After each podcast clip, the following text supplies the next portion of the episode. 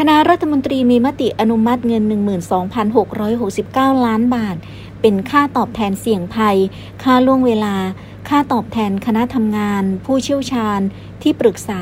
บุคคลภายนอก ค่าใช้สอยและค่าจ้างเหมาบริการอื่น ๆ ระยะเวลา 3 เดือน ตั้งแต่เดือนกรกฎาคมถึงกันยายน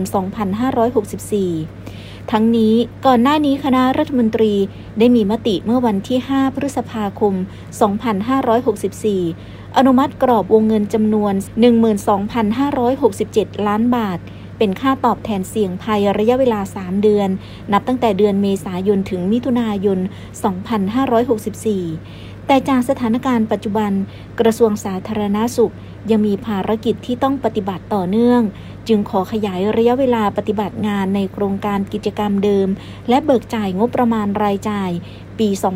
2564 งบกลาง เป็นค่าใช้จ่ายในการบรรเทา แก้ไขปัญหาและเยียวยา ผู้ได้รับผลกระทบจากการระบาดของโรคโควิด